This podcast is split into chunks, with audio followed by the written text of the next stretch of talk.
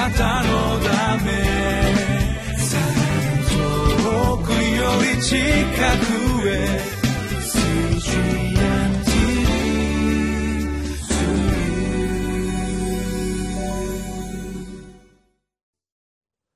皆さんこんにちは。日本福音ルーテル板橋教会の牧師の後藤直樹です。今日は1月28日誠実です。今日のテーマは弱いものを思いやるとき主の晩餐は祝福になります。聖書の箇所はコリント人への手紙第111章27節から34節までです。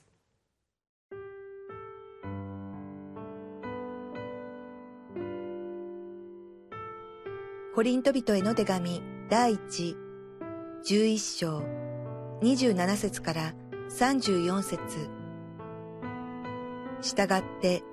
もしふさわしくないままでパンを食べ、主の杯を飲むものがあれば、主の体と血に対して罪を犯すことになります。ですから、一人一人が自分を吟味して、その上でパンを食べ、杯を飲みなさい。身体をわきまえないで飲み食いするならば、その飲み食いが自分を裁くことになります。そのために、あなた方の中に弱い者や病人が多くなり、死んだ者が大勢います。しかし、もし私たちが自分を裁くなら、裁かれることはありません。しかし、私たちが裁かれるのは、主によって懲らしめられるのであって、それは私たちがこの世と共に罪に定められることのないためです。ですから、兄弟たち、食事に集まるときは互いに待ち合わせなさい。空腹な人は家で食べなさい。それはあなた方が集まることによって裁きを受けることにならないためです。その他のことについては、私が言った時に決めましょう。主の晩餐の席に着く時そしてイエス様からパンと杯をいただく時守るべき大事なことがあるとパウロは今日の箇所で言っています。イエス様の体と血をいただくその時私たちが自分がそのイエス様の体と尊い血をいただく時にふさわしい自分自身でいるかどうかを吟味する必要がある。そうパウロは私たちに「あなたはどうだ?」とこう迫ってくるような言葉を告げているわけです。ではふさわしくないままでというそのふさわしさとは一体どんなものなのでありましょうか。それは29節。身体をわきまえないで飲み食いすることです。この目の前にあるパンと杯がイエス様の体であり血であることをしっかりわきまえているかどうか。そしてそれを自分自身が受けるにふさわしいか否か。それがそのパウロの問いかけの答えになります。自分が今受けようとしている対象が一体どういうものなのか。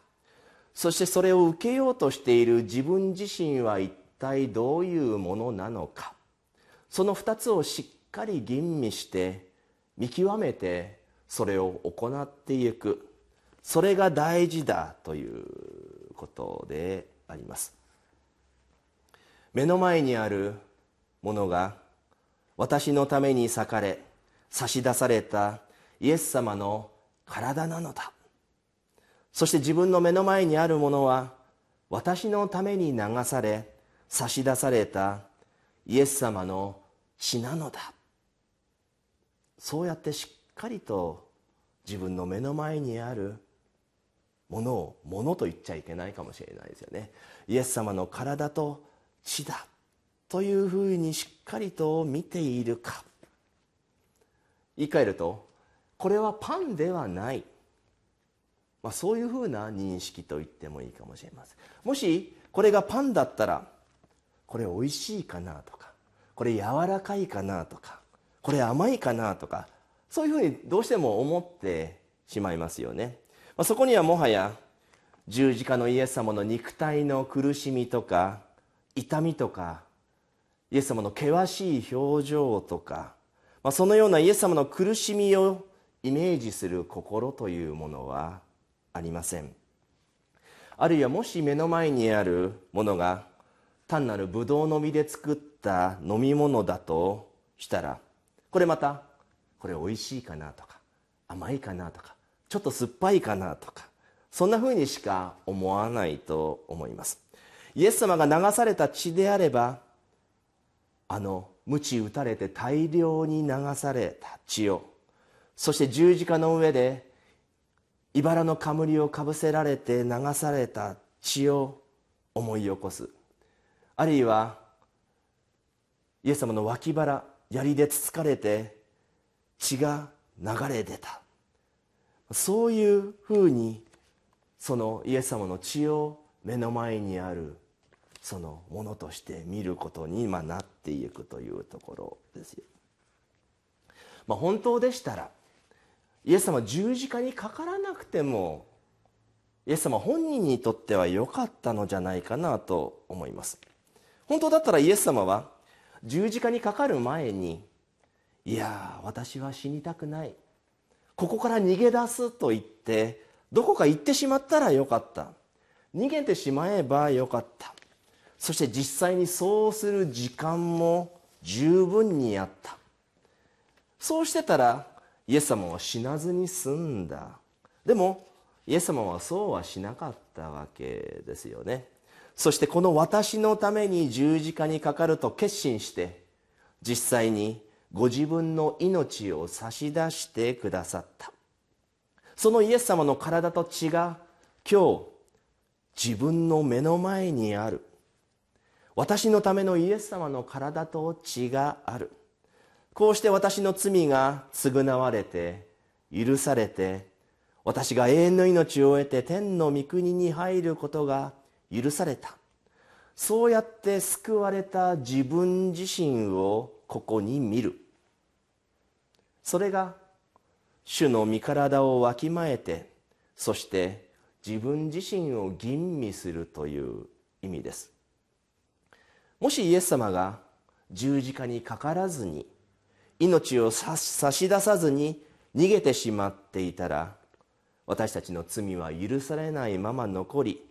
そのまま神様から裁かれて滅ぼされて終わってしまっていた。イエス様の体と血が差し出されないところでは今日の箇所の30節にあるように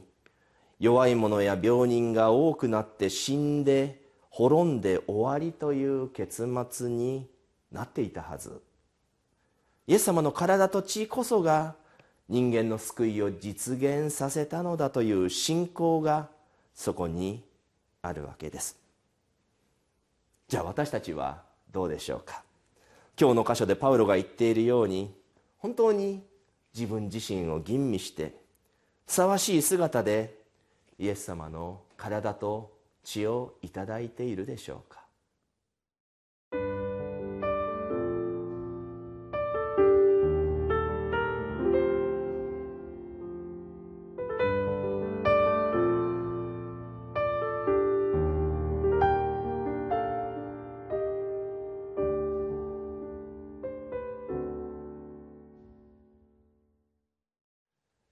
私たちが生産の恵みに預かる時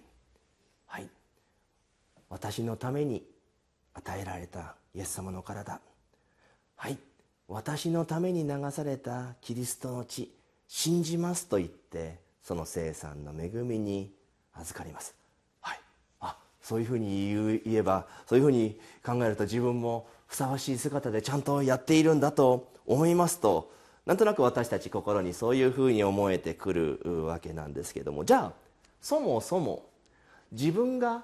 クリスチャンとして普段ふさわしい生活を歩んでいるでしょうか？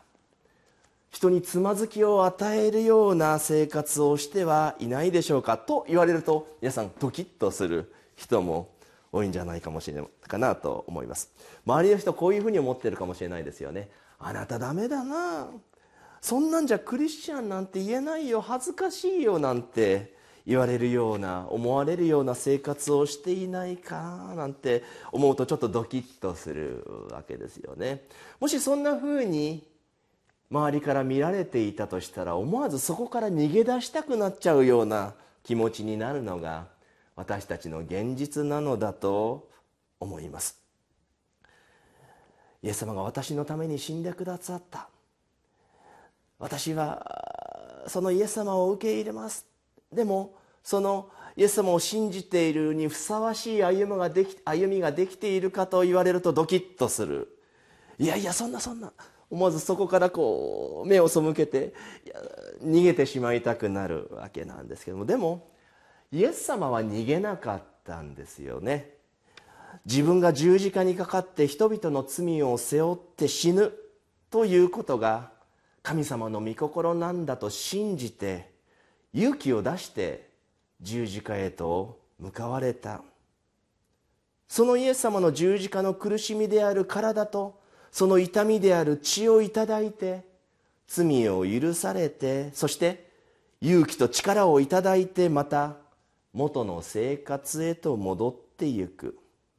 また元の人々のところへ勇気を持って戻ってゆく。それが生産の恵みに預かる。私たちの特権ではないでしょうか。イエス様の十字架は私たちの罪の許しのためでありました。私たちクリスチャンはその罪の許しを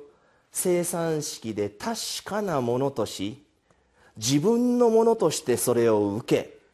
そしてその罪の許しを携えて元の生活へと戻っていく。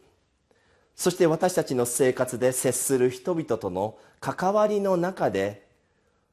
その罪の許しを自分が生きるです。生き生きと生きるんです。皆さん生き生きと生きているかどうか自分を吟味してみてください。イエス様の十字架によって成し遂げられた罪の許しを自分のものとして